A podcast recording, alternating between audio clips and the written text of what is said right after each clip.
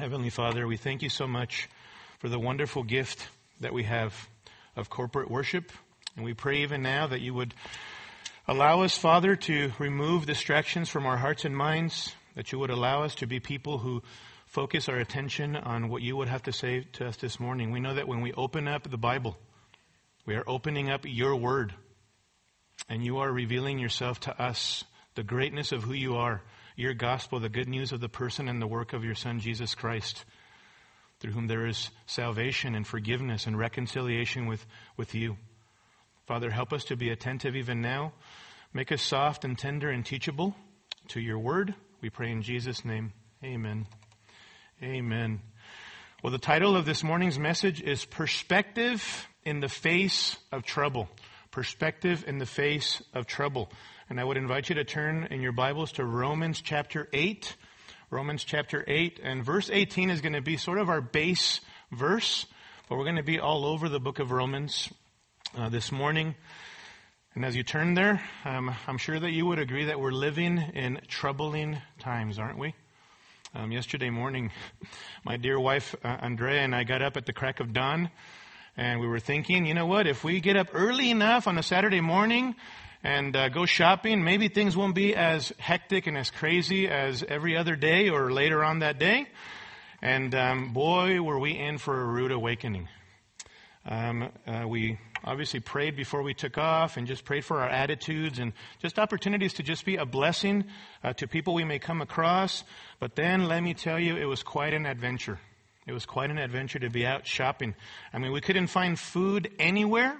Aisle after aisle of food aisles were empty, especially in the meat sections. I'm sure you've already experienced that. Bare aisles. Toilet paper and wipes, not a chance. Finding a parking spot, a huge challenge.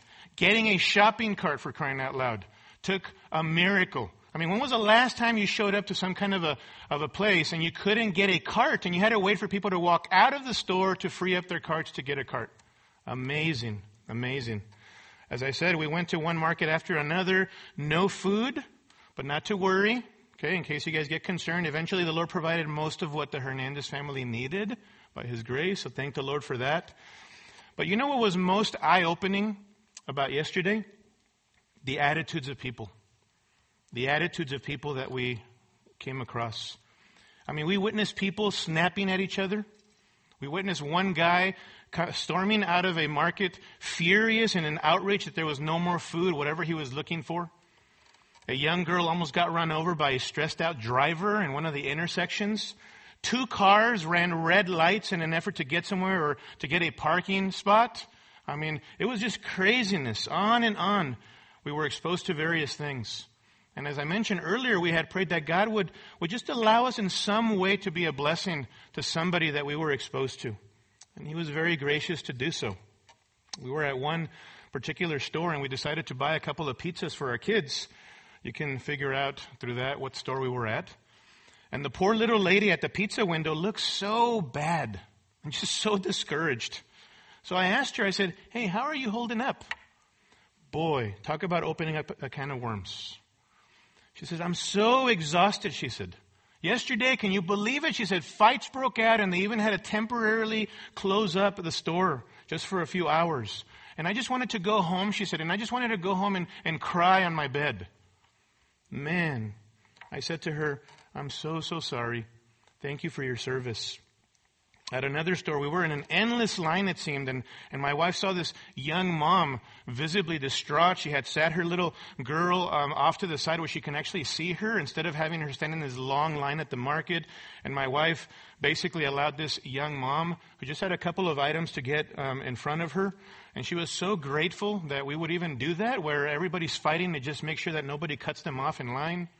Still, while in this line, there was a little elderly couple right behind us, and and all I had to say to this little, elderly couple was, crazy times, huh? They said, yes. All of these people, the little lady, the wife said. I mean, my husband and I have never seen anything like this. It's just us with all this little food that we're buying here and we're having to get in these long lines. And look at all the food that these people are buying. Yeah, we answered as they looked at our cart, right? So, well, we have five children. You can imagine how much food we have to get. So we had a good conversation with him. It was an encouraging conversation. On and on the adventure went. And you know what we found? That a simple, how are you, or a simple smile goes a long way.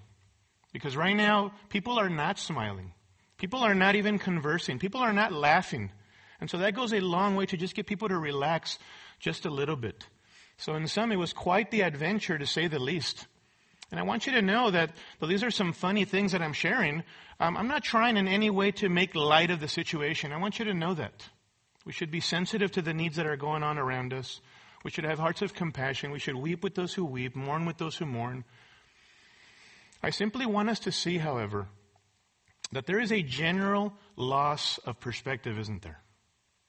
That living joyfully, loving other people, thoughtfulness, kindness toward others is out the window. It's not common right now. And the focus seems to be on survival. Survival is the goal for most people that we are exposed to right now. But beloved, what I want us to consider and think and ponder this morning is that for the Christian, it should not be this way. For Christians, survival is not the goal in the present time. It's, it never has been for us. The goal for the believer is living well in these troubling times for God's glory and by the grace of God. Let me repeat that. The goal for us is living well in the midst of our trials and these troubling times for the glory of God and by the grace of God because we are so weak and we experience the same frailties of humanity, don't we? And my desire as your pastor and for us as elders is that you and I during these troubling times would not waste this trial. Don't waste this trial. But instead, you and I need to learn the lessons that a good and kind and loving Heavenly Father is allowing us to go through at this time. What are those lessons that God is teaching us through these, this trial? And so I want to talk to you and I this morning about perspective in the midst of troubling times or in the face of troubling times. What does a God glorifying perspective look like for you and I? And I want us to consider three principles here of a God glorifying perspective. And I think, first of all, that a God glorifying perspective begins with the way that we think. A God glorifying perspective is shaped by right thinking. It is shaped by right thinking. This is where it began for Paul. He was a Christian whose thinking was shaped by who God is, by God's gospel, the good news concerning the person and the work of his son Jesus, who came into the world to die for sinners so that by believing in him we can be forgiven and reconciled. Paul's mind was shaped by biblical truth. And I want you to notice this in verse 18 of Romans 8.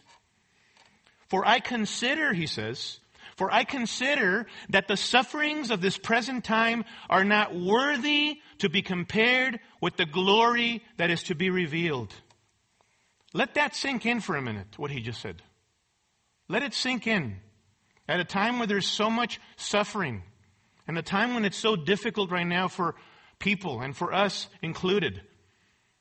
That would, that statement in verse 18 could come across sort of disingenuine, right? Sort of insensitive, right? I mean, Paul, don't you see the suffering all around the world? How can you say, I consider that the sufferings of this present time are not worthy to be compared with the glory that is to be revealed to us? Do you not see what's happening? But what I want you to think about is that Paul's statement here is his heartfelt conviction because he's informed by the gospel and by biblical truth, by what God's word says. That word consider there in verse 18 is the Greek word logizomai, from which we get logic.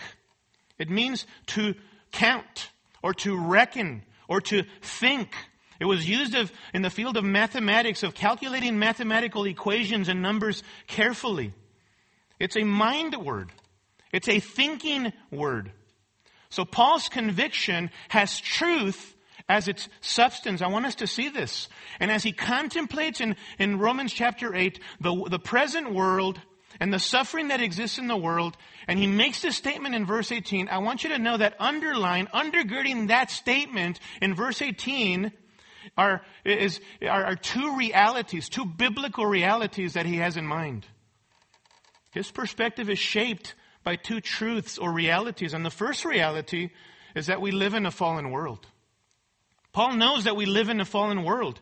This fallenness is signaled in verse 18 by his mention of, of the sufferings of the present time. In other words, we live in a world that is fallen, that is broken, where there's much suffering. And this suffering began in Genesis chapter 3 at the fall of man when Adam and Eve sinned, plunged humanity into a state of sin. And there's this vicious cycle as you read the Bible, the Word of God. There's this vicious cycle of people are born, people sin, people die. People are born, people sin and rebel, and people die. It's a vicious cycle. Since Genesis 3, the world has gone terribly wrong because of man's sin. And everyone knows this. Everyone knows this. Even the so-called atheist the so-called agnostic, the so-called skeptic knows that there's something wrong with this world, that things are not as they should be. Well, Paul mentions this reality. If you notice in Romans 8 and verse 20, he says, For the creation was subjected to futility, not willingly, but because of him who subjected it, in hope that the creation itself also will be set free from its slavery to corruption and to the freedom of the glory of the children of God. For we know that the whole creation groans and suffers the pains of childbirth together until now. Paul is speaking of the, the fallen world in which we live here. And in fact, if you turn with me back to Romans chapter 1, he speaks of the effects or the characteristics of a broken, fallen world. In his articulation of the good news, he begins in Romans 1:18 with the wrath of God.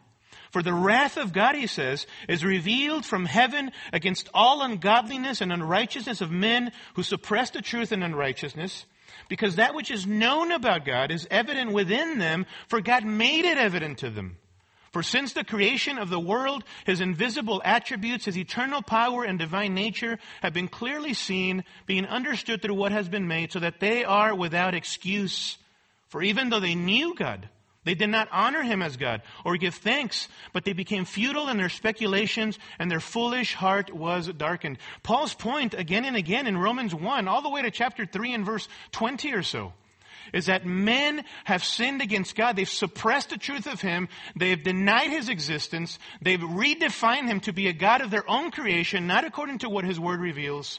And for this reason, three different times in Romans chapter 1, God gives people over. Verse 24, therefore, because people have denied God's existence, redefined Him. Verse 24, God gave them over in the lust of their hearts to impurity. Verse 26, for this reason, God gave them over to degrading passions. Verse 28, and just as they did not see fit to acknowledge God any longer, God gave them over to a depraved mind.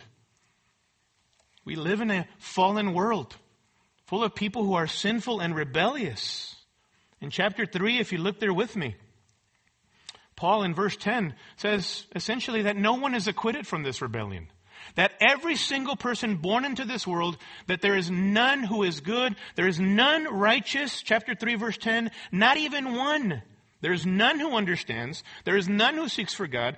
All have turned aside. Together they have become useless. There is none who does good, not even one. You think he's trying to make a point? Not even one person is acquitted from this. Verse 19, now we know that whatever the law says, it speaks to those who are under the law so that every mouth may be closed and all the world may become accountable to God. So there is none righteous, Paul says. All have sinned. All have a need of a, of a righteousness outside of themselves. Each and every single person outside of Christ is condemned in this fallen world. As a leadership this past week, we had a wonderful opportunity to spend time with um, Alexander Strauch, who's a godly man, godly Christian pastor, has written a couple of very influential books on eldership and um, on deacons, probably the two best books out there, from in my opinion. Just got a wonderful opportunity to spend a breakfast with them and just to converse with him, both as leaders and then after. My wife and I took him to the airport and had some more time with him. And at least three or four different times in our formal time with our leadership, or even when my wife and I took him out, he made this statement in the context of talking about everything that's going on in the world. He said, The fingerprints of the fall are everywhere. The fingerprints of the fall are everywhere. That's it. That's it. That's helpful for us to remember, isn't it? It doesn't solve all of our questions or removes all of our pain, but it helps to put things in perspective so that we're not shocked by things that happen in our world, even though we might be perplexed and we might have questions about why and at this time and all of that. So the first reality that shapes Paul's thinking is that we live in a fallen world, but if this is where he left it, he would leave things, life would be pretty hopeless, right? There's suffering in the world, deal with it, and the story. But that's not all that shapes his thinking.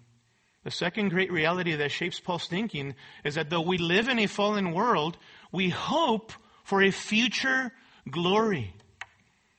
That as Christians, if we've trusted in Jesus Christ as our Lord and Savior, we don't grieve or get sad as those who have no hope. But our hope is not found in comfortable circumstances, in safety and security, in wealth, health, and prosperity. No, beloved, our hope is otherworldly, if I could put it this way. Otherworldly. And Paul zeroes in on this hope of Christ. If you look with me in chapter 3 and verse 21, after having established that all men are sinners, and all men are condemned because of their sin against God and their rebellion against their holy and righteous Creator, Look at what he says in chapter 3 and verse 21. But now, contrast, apart from the law, the righteousness of God has been manifested or revealed, being witnessed by the law and the prophets, even the righteousness of God through faith in Jesus Christ for all those who believe, for there is no distinction. For all have sinned and fall short of the glory of God. He's established that, right? All have sinned. Nobody can meet God's holy and righteous and perfect standard in thought in word and deed. All of us have sinned against the holy God, and thus we are condemned and separated from Him. But look at verse 24. Being justified as a gift by God's grace through the redemption which is in Christ Jesus Paul says, apart from your own performance, anything good that you could ever do apart from Jesus, God is offering you a righteousness outside of yourself, and that righteousness is found in Jesus, the Redeemer, the one who died on the cross to pay for sins, absorbed God's wrath for your sins on the cross, and He alone is able to redeem you, to buy you out of the marketplace of sin, and purchase you for Himself that you would serve Him. Verse 25, whom God, Jesus, whom God displayed publicly as a propitiation in his blood through faith. What's that word propitiation? It means that Jesus is God's wrath removing sacrifice. Wrath appeasing sacrifice. Because in the forbearance of God, he passed over the sins previously committed for the demonstration, verse 26, I say of his righteousness at the present time, so that he would be just and the justifier of the one who has faith in Christ Jesus. So Paul's point is, says, apart from your performance, apart from any goodness in you, apart from the fact that you, that you seek to earn God's favor, you cannot earn God's favor. God can save you based upon the person and the work of Jesus Christ. And all of this, of course, is applied to a person by faith. For the person who trusts in Jesus Christ. And that's why Romans 4 is all about the example of, of Abraham, the chief example of a man who trusted God and received the promises. It's by faith that salvation can be applied to us. Faith in Christ, Jesus alone as our Redeemer. And what is the result of putting our trust in Christ? Look at Romans chapter 5 and verse 1. Therefore, Having been justified by faith, we have peace with God through our Lord Jesus Christ. I love that. And then in chapter 8 and verse 1, Paul concludes this, therefore, there is now no condemnation for those who are in Christ Jesus. Ponder that for a minute, beloved. No matter what is going on in the world around us, if you've put your faith in Jesus Christ as your Lord and Savior, there is no, no, no, no, no condemnation for you in Christ Jesus. None. You are at peace with God through faith in Christ.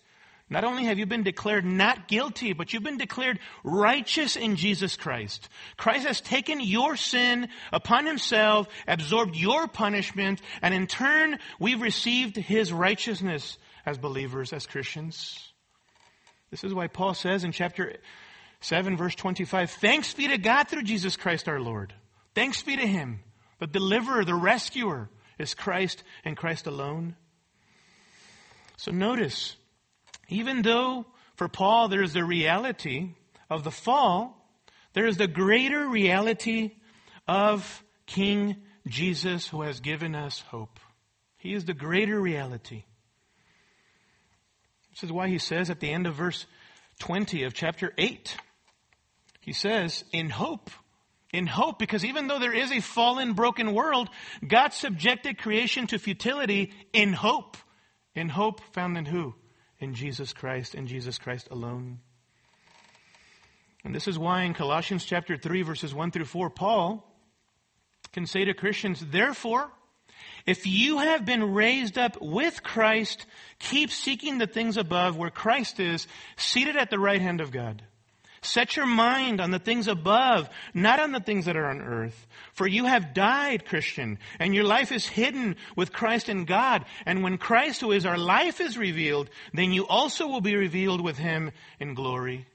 You see, our hope, Christian, is otherworldly. It's found in Jesus Christ. Now pay special attention to this. With these two realities in mind, the reason why Paul can say in verse 18 this, for I consider that the sufferings of this present time are not worthy to be compared with the glory that is to be revealed. The reason he can say this is because his thinking is shaped by those two realities that we just contemplated. The reality of a fallen world and yet the amazing greater reality of future hope found in Jesus Christ. So biblical truth, God's word, God's revelation shapes, informs, frames this man's thinking. I mean, as he looks at the world and all the suffering in the world, he's not just, Paul is not just some positive thinker. He's into positive thinking. I don't want to be negative. I'm just going to focus on the positives. So I consider that the sufferings of this present time are not worthy to be revealed with the glory that is to, uh, are not worthy to be compared with the glory that is to be revealed. Paul is not just trying to be a positive thinker here. Paul is not an escapist, escaping reality. I'm just going to suppress reality, the reality of suffering, and I'm going to just focus on the positives, pretend that all is well, sweep this under the rug so that it makes me feel good. None of these man-centered ideologies are what Paul is doing. That drives him to say, verse 18, it's because his mind and his heart are shaped by what the risen, exalted Christ has accomplished on the cross for a sinner such as himself, that Paul is able to say, I consider the sufferings of this present time as not worthy to be compared with the glory that is to be revealed in Jesus Christ. You can say that because Christ is the basis of his hope, because Christ is the basis of his heartfelt conviction, beloved. And may I ask you this morning, in the face of your own trials, and in the face of our present troubling times, is this your heartfelt conviction in verse 18? Can you say that you are looking forward to the glory that is to be revealed in Jesus Christ, even amidst everything that is going on? You see, with every trial, with every trial that we face, including the present one, there is a battle for your mind that is taking place, for how you think and perceive the current situation. There's a battle going on for your thinking. And the reality of it is, is it is hard. I certainly don't want to downplay the hardship and the difficulties that we are experiencing. We certainly prayed yesterday, my wife and I, that we wouldn't, we wouldn't be driven by that. That's why we, we've been in prayer. It seems like more than ever now trying to understand what God is doing and trying to make sure that we're grabbing on, holding on to the, to the horns of the altar and saying, Oh, God, help us. Help us to have a right perspective. So it is difficult. And Christians are not people who, because we believe and we trust God and we trust in His sovereignty over all things, Christians are not people who are reckless or careless or carefree or insensitive with regards to difficult circumstances or the suffering of mankind. Absolutely not.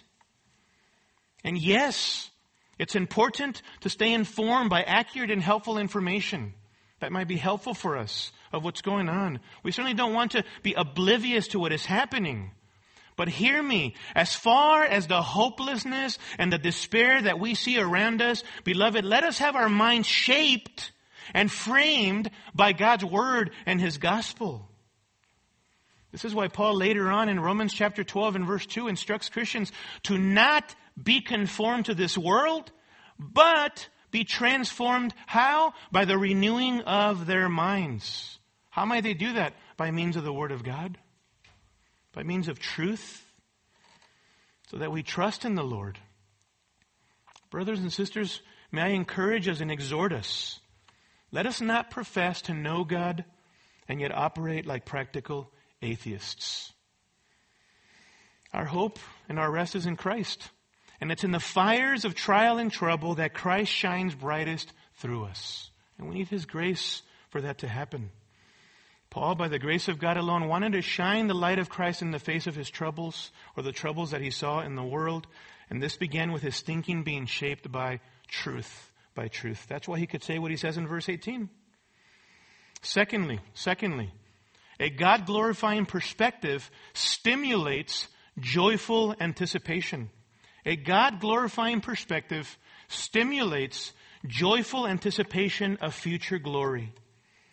I want you to notice that as Paul contemplates a fallen, broken world, his heart affections are moved. They're stimulated or awakened to anticipate the glory that is to come. Notice the language in verse 19. To intensely express his joyful longing for Christ in future glory. He says in verse 19, he speaks of creation's anxious longing that waits eagerly for the revealing of the sons of God. Strong language. And then notice in verse 22, for we know that the whole creation groans and suffers the pains of childbirth together until now. Talk about descriptive and vivid language there. Full of emotion, Paul says, you know how intensely a fallen world longs for the making right of all things? It's like a woman in labor whose birth pangs are reflective of an, of an intensive and painful process and longing for that baby to arrive. But when that baby arrives, there is exceeding joy exceeding joy. Notice then how he relates such joyful anticipation to us in verse 23. And not only this, not only does creation long and groan for the making right of it all, but also we ourselves having the first fruits of the Spirit. Even we ourselves groan within ourselves, waiting eagerly for our adoption as sons, the redemption of our body. Three different times he says ourselves. He's relating this, this longing, this anticipation to us who are believers, that just as a woman in labor longs for that baby to arrive, so we too, beloved, in the face of trouble and pain, joyfully anticipate the future glory that is to come at the revelation of Jesus Christ. Wow. Wow. And brothers and sisters, I hope and I pray, me included, that we are learning the lessons that God would have us learn during this time. I hope and pray that we are growing in our longing for King Jesus. That we cry out, Lord, come. Lord, come. Come. Because Christ is the only one that can give hope. Boy, it's so hard to have that kind of perspective, isn't it? I think the Lord knows this. I think this is why Paul, as he contemplates this fallen world, says in verse 26, if you notice, in the same way, the Spirit also helps our what? Our weakness. Our weakness. We all experience weaknesses, don't we? Even through this present trial. It's hard. Lord, what's happening? I'm perplexed. Father, have you abandoned us? Have you abandoned us? We all are weak and experience weakness. And in those moments of weakness, we don't even know what to say sometimes, what to pray for. And God knows this, and Paul knows this from his own example. Look at verse 26. For we do not know how to pray as we should, but the Spirit himself intercedes for us with groanings too deep for words. And he who searches the hearts, namely the Spirit, knows what the mind of the Spirit is because he intercedes for the saints according to the will of God. Brothers and sisters, take comfort. Take, com- take comfort that in those moments of great weakness, God says to us, I am with you. I am with you. The Spirit, the Parakletos, the, the helper, the comforter, the illuminator is present to aid us, to grant us grace in those moments when we are weak. I love 2 Corinthians 12:9 where the Lord Jesus says to the apostle Paul in the midst of his own weakness, "My grace is sufficient for you. My grace is all you need, Paul. For power, namely his power, Christ's power, is perfected in weakness, namely Paul's weakness.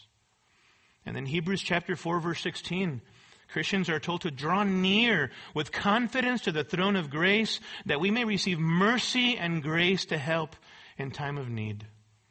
So God wants us to come to Him in the moments of our weakness, even through these present troubling times. Are you doing that?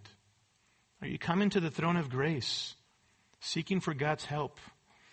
Note also the, the great assurance that we have even when suffering and experiencing difficult times. We love Romans 8:28, don't we? And we know, we're convinced in other words, that God causes all things to work together for good. And here's the key, to those who love God, to those who are called according to his purpose. For those who have trusted in Jesus Christ as Lord and Savior, have turned from their sins, confessed their sins to their Creator, and come to Him and said, Lord, it is not by my performance, not by my good works. I bring hands, empty hands of faith to you, to the foot of the cross. Please save me. Please rescue me. I put my trust in Jesus. To those, to those who love God, to those who are called according to His purpose, God works all things together for good, for their good. How comforting. How comforting that though we may not always have answers to troubling times, we can rest assured that God is for us. And then notice verse 29. We get this series of, of, of statements like unbreakable chain links of God's work in, our, in the Christian, Christian's life. Look at verse 29. For those whom he foreknew, there's the first chain link, he also predestined, second chain link, to become conformed to the image of his son, so that he would be the firstborn among many brethren. And these whom he predestined, he also called, third chain link. And these whom he called, he also justified, fourth chain link. And these whom he justified, he also glorified, fifth chain link. Each of these are like links on a chain forged by God and protected by the power of God. So that you and I, Christian, who have put our trust in Jesus and Jesus alone, can rest in him. Reminds me of 1 Peter chapter 1. Turn there with me. 1 Peter chapter 1. Wonderful passage for us, reminding us of the assurance that we have and the fact that we are protected by the power of our great God. 1 Peter chapter 1 and verse 3.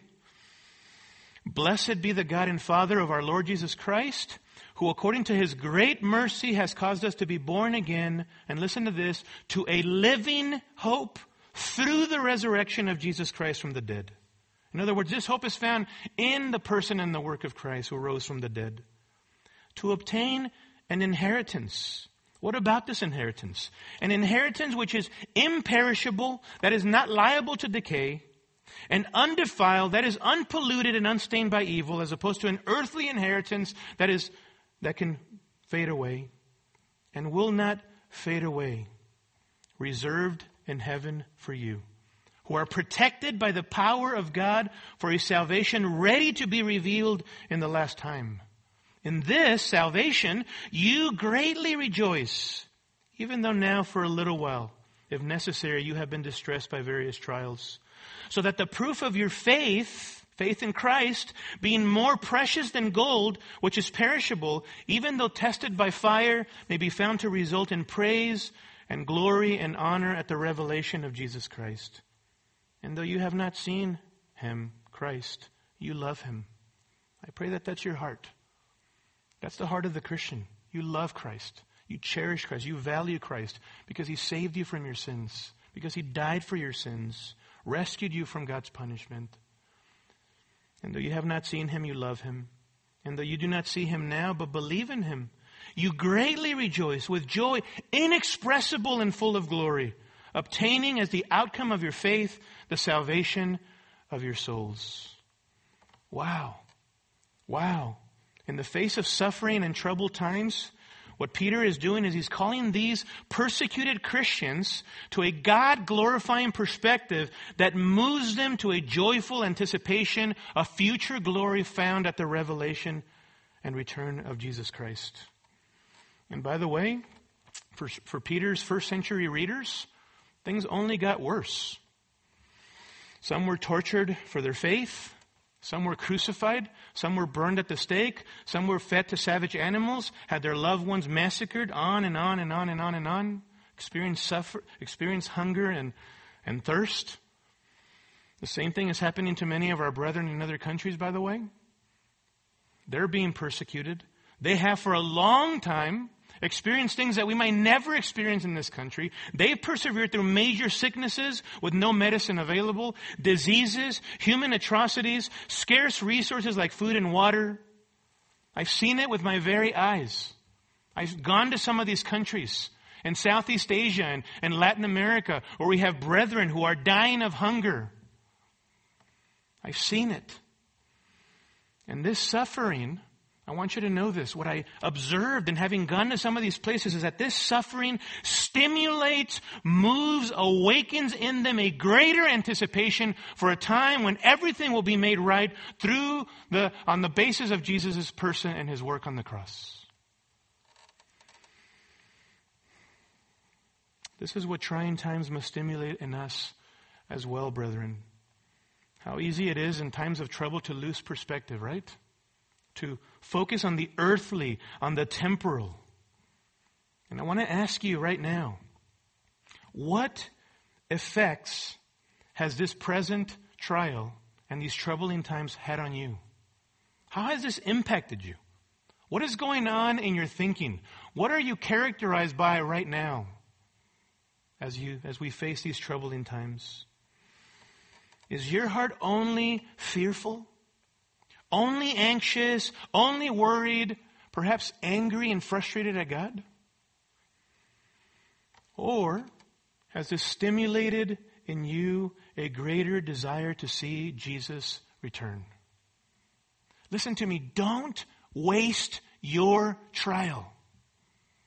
I have been praying that God would allow me, Lord, please don't let me waste this trial that you're bringing to my life and to my family and to our church and to our brethren in this country and all over the world.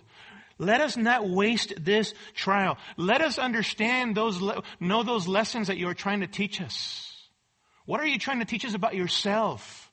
What are you trying to teach us about longing for Jesus Christ's return? What are you trying to tell us about your mission of the, the hope found only in the gospel of Jesus Christ that we need to proclaim to a lost and dying world? Help us to learn those lessons and not waste this trial. Let's not forget that one of the primary reasons that God brings these types of troubles and many others to, to, into our lives is to make us long for His Son. Long for the return of Jesus. Long for his reign. When Revelation says that there will be no more pain, no more suffering, no more tears, we will reign in a new heavens and a new earth for those who have trusted in Jesus Christ with our King. We should long for this. We should be moved to cry out, Maranatha, oh come, Lord Jesus, come quickly should be the cry of our hearts. All the more God doesn't want his people, brothers and sisters, in survival mode. He doesn't want us to be in survival mode. He wants us to give him glory as we live well under this trial by his grace and his grace alone. Because yes, you and I are weak. And we cannot do this. We cannot live well and have the right perspective on our own. We need his help. So a God glorifying perspective is shaped by right thinking stimulates joyful anticipation of future glory at the return of Christ who will make all things new. And thirdly, a God glorifying perspective spurs us on to gospel conduct. A, a God glorifying perspective spurs us on to gospel conduct. We won't have time to look at this extensively. But what I want you to just pause and reflect for a minute on are the actions of most of the people around you right now. I want to encourage you. Pause and reflect for a minute on what you see around you in our society. What are people's actions characterized by? And I don't want you to do this, by the way, in a critical or judgmental way. Because more than anything else, what our hearts must be moved towards is compassion for people right now as we see how people are responding. But what do you see? What do you see? What are most people doing? Anxious, despairing, isolation, frantically procuring as many physical resources as possible. It's not that people are not acting. It's not that people are not um, pursuing certain things right now. It's the fact that people are responding in very despairing kinds of ways, right? There's a great degree of hopelessness and even blame and anger and worry and anxiety, etc., etc. You've seen it and I've seen it. But what did the reality of a broken world spur on in Paul? It spurred him on to keep his eyes fixed on the mission of the gospel, right? His own life and the lives of others. I mean, the book of Romans is all about his passion and zeal to proclaim the gospel to the Romans. He says this back in chapter 1 verse 15. I am eager to preach the gospel to those who are in Rome. I am eager to impart some spiritual fruit to you, uh, Roman Christians. I am a debtor to both Greeks and to barbarians. I want to preach the gospel to all. He loved the people of Rome, where some were well off, but the vast majority of the population in Rome suffered from lack of sanitation, scarcity in food and clean water, a lack of education, and they were exploited, exploitation. And eventually, for Christians who lived in Rome, severe persecution, deadly persecution they suffered. You see, Paul's world was not so different than our world, right? And beloved, I think that in the face of trouble, we need to be people who are spurred on, like Paul, to the right kind of action for the sake of Christ and his gospel. So let me encourage and challenge us under this third point of some ways that right now, in the face of troubling times, we should walk worthy of the gospel. What does gospel conduct look like right now in the face of troubling times? First, we should not forget God. Don't forget God. We should be mindful of our need for Him I'm reminded as I look at scripture and my scripture reading how time and time again God's people in the face of trouble and perplexity are spurred on to seek God, not run from Him. Spend some time in the Psalms, especially Psalms like Psalm 42 where the psalmist there vividly describes his troubles that have led him to tears and to sadness and to despair. And yet repeatedly, amidst his troubles, this is what the psalmist says, Why are you in despair, O my soul? And why have you become disturbed within me? Hope in God, for I shall yet praise him, the help of my countenance and my God. Yes, I'm hurting. But I'm preaching to myself, God is my hope. I will yet praise him in the midst of my troubles. But Pastor Kempis, I need help with my perspective right now. Listen, God promises to give you that perspective.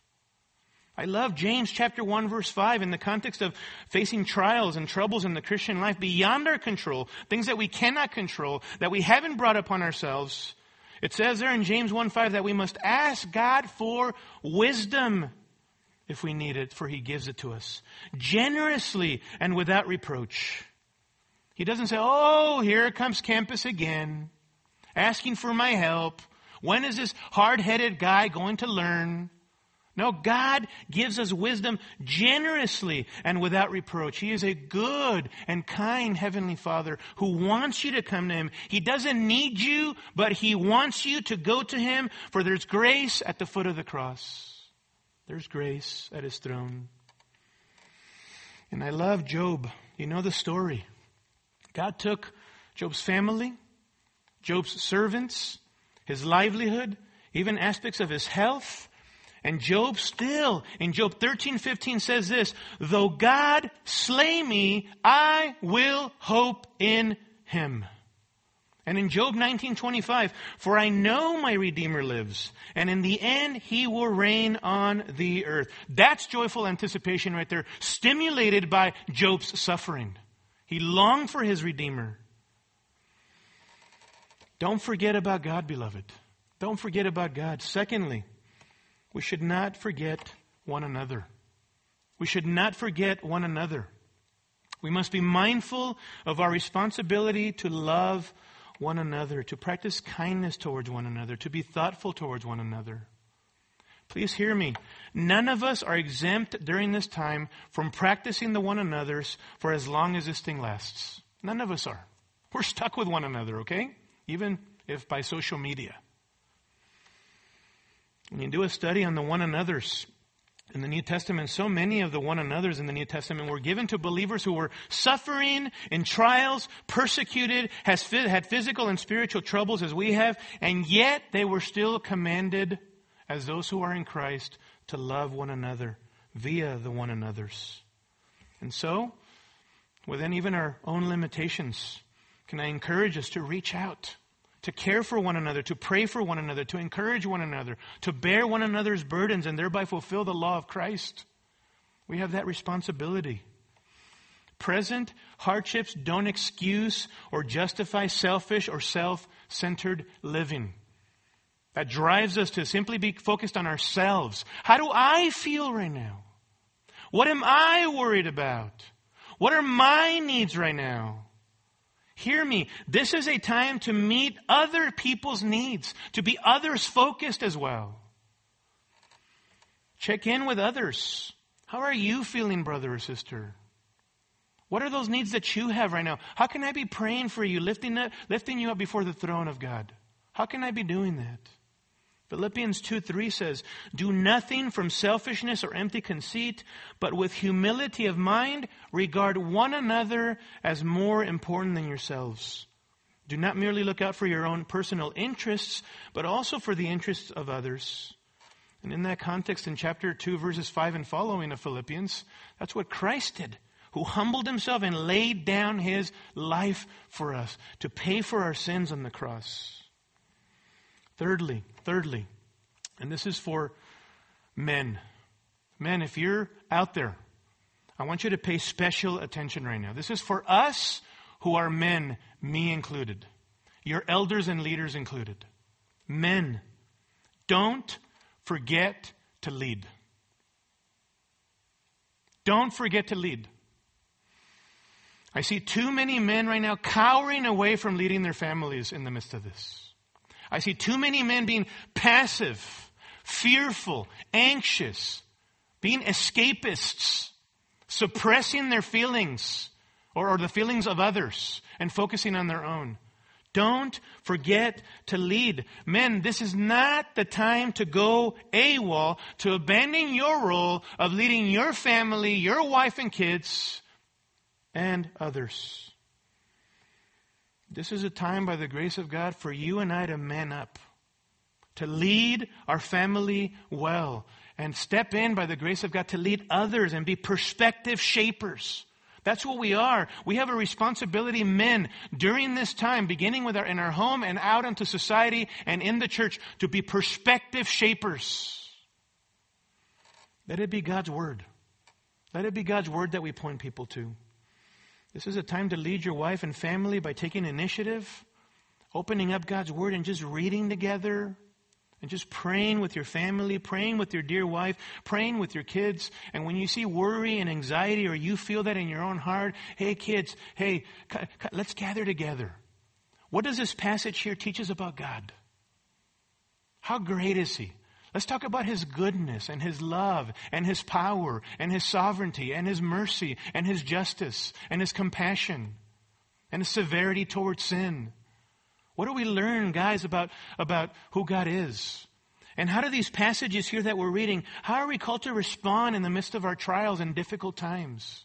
Man, lead your family into biblical thinking, God glorifying kinds of thinking, a God glorifying perspective. Someone will shape your family's perspective right now. Let it be God through you as you take loving and courageous action to lead your family. Amen? I think I heard an amen through cyberspace there. Or my brethren up in the sound booth said amen. Thanks, brethren. Thanks. Fourth, fourth, don't forget to show compassion. Don't forget compassion. We should be mindful of our witness for Christ and love for the world. For the world. The Great Commission and the call to make disciples doesn't end and doesn't cease because we are facing troubles. It simply looks very different right now, right? It looks different right now. Just read church history. Or even in the face of trouble and great persecution, church history tells us that the blood of the martyrs was the seed for the church.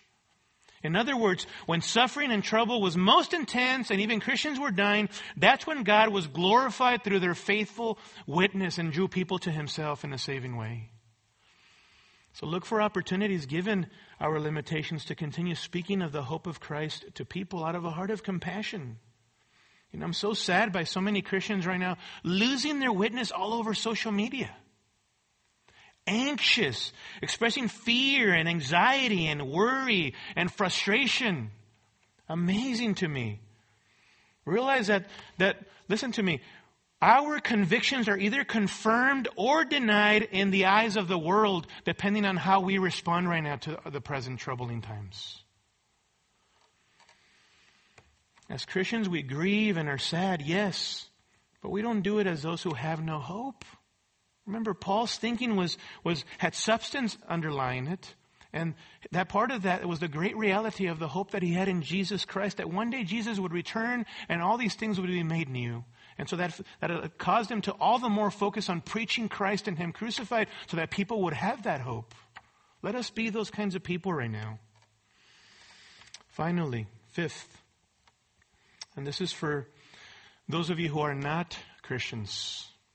And I want to speak to you directly right now who have not given your life to the Lord. Can I exhort you? Don't forget about your soul. Don't forget about your soul. Don't neglect your soul. You must be mindful now more than ever of the well-being of your soul. You know what times like these should get you thinking about?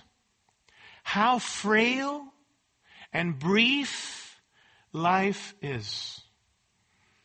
That you are not in control as maybe you thought you were. None of us are. That our lives are but a vapor that appears for a little while and vanishes away. One moment we're here and the next moment we're not. And you need to realize this. Hear me. The coronavirus is not your greatest enemy or problem. This disease is not your greatest enemy or your greatest problem. Your greatest problem and your disease is your sin against a holy and righteous God. That's your greatest problem. Your problem is your sin. Your sin that will bring about sure death. Your sin that separates you from a holy and righteous creator who created you to glorify him and enjoy him now and forever. Sin separates you from God. It estranges you from God. But here's the good news Christ came, for God so loved the world that he gave his only begotten Son, that whosoever believes in him shall not perish, but have everlasting life. The eternal Son of God, Jesus Christ, came to live, to die, to pay for sins, to rise again, that those who put their trust in him and Him alone can be forgiven and reconciled to God. And listen, if you belong to Jesus Christ, it doesn't matter how or when you die because you can find your rest in Jesus Christ and Jesus Christ alone. This is not the time for you to play games with your soul. If you were to die today, where would your soul go? Death is sure, be it by a deadly disease or in other ways. Recognize that currently people are dying of cancer, of heart disease, of diabetes, of many other things, accidents, you name it. There are all kinds of people dying. You will die one way or the other. When it's your time, you will go. Where would your soul go? Where is your soul headed? Because dying in this lifetime is the least of your worries if you're not in Christ. There's the possibility if you reject God's provision of salvation through, through Jesus Christ, there's the, the sure reality that forever and ever and ever, if you reject God's loving provision for the forgiveness of your sins and the payment of your sins in Jesus Christ, that you will spend eternity separated from God in a place called hell. Hell is a reality. Hell is real, a real place where there is weeping and gnashing of teeth, not for those who are great sinners who've committed unpardonable sins in this world, but for those who have rejected God's provision found in Jesus Christ for the payment of your sins that you may be forgiven. Death comes to us all in various ways. Repent of your sins today. Trust in Jesus Christ as Lord and Savior. I plead with you to be made right with God. Take your soul seriously during this time. You can find rest in Christ. And beloved, for those of us who are believers, I'll exhort you the way that I exhorted you at the beginning. Let us not waste this trial. Don't waste this trial. Our Heavenly Father doesn't want His children, Christians, to be in survival mode, but He wants us to live well under this trial, glorify Him by His grace. And He can give us grace to do that. Amen? Let me pray for us. Our Heavenly Father, we want to be a worshiping and God glorifying people, not just in calm times, but especially in troubling times such as these. Father, give us the grace to do that. Father, we are weak. You know that. Help us by your grace to be people who have a right perspective, who are going to your word and to who you are and to the gospel of your Son and to the great truths that we know in your word in the Bible, that those truths would shape our thinking. And that as we see the suffering around us and the sadness and the sorrow and the brokenness, that Father, that would stimulate in us a desire to see Jesus return and cry out, Lord, come quickly. And that, Father, we would be motivated to gospel action. That we would be spurred on as we see the suffering around us, all the more to walk in a manner worthy of the gospel and proclaim the hope of Christ to a lost and dying world. Father, we pray for all of these things in Jesus' name. Amen. Closes out Romans chapter 8. He leaves us with some powerful and reassuring word centered on God's love for us in Jesus Christ. And I want to end by reading Romans chapter 8, verses 31 through 39 for us. What then shall we say to these things? If God is for us, who is against us? He who did not spare his own son, but delivered him over for us all, how will he not also with him freely give us all things? Who will bring a charge against God's elect? God is the one who justifies. Who is the one who condemns? Christ Jesus is he who died, yes, rather, who was raised, who is at the right hand of God, who also intercedes for us. Who will separate us from the love of Christ? Will tribulation, or distress, or persecution, or famine, or nakedness, or peril, or sword? Just as it is written, For your sake we are being put to death all day long. We were considered as sheep to be slaughtered. But in all these things we overwhelmingly conquer through him who loved us, namely Christ. For I am convinced that neither death, nor life, nor angels, nor principalities, nor things present, nor things to come, nor powers, nor height, nor depth, nor any other created thing will be able to separate us from the love of God which is in Christ Jesus our Lord. Precious words, beloved. See you next week.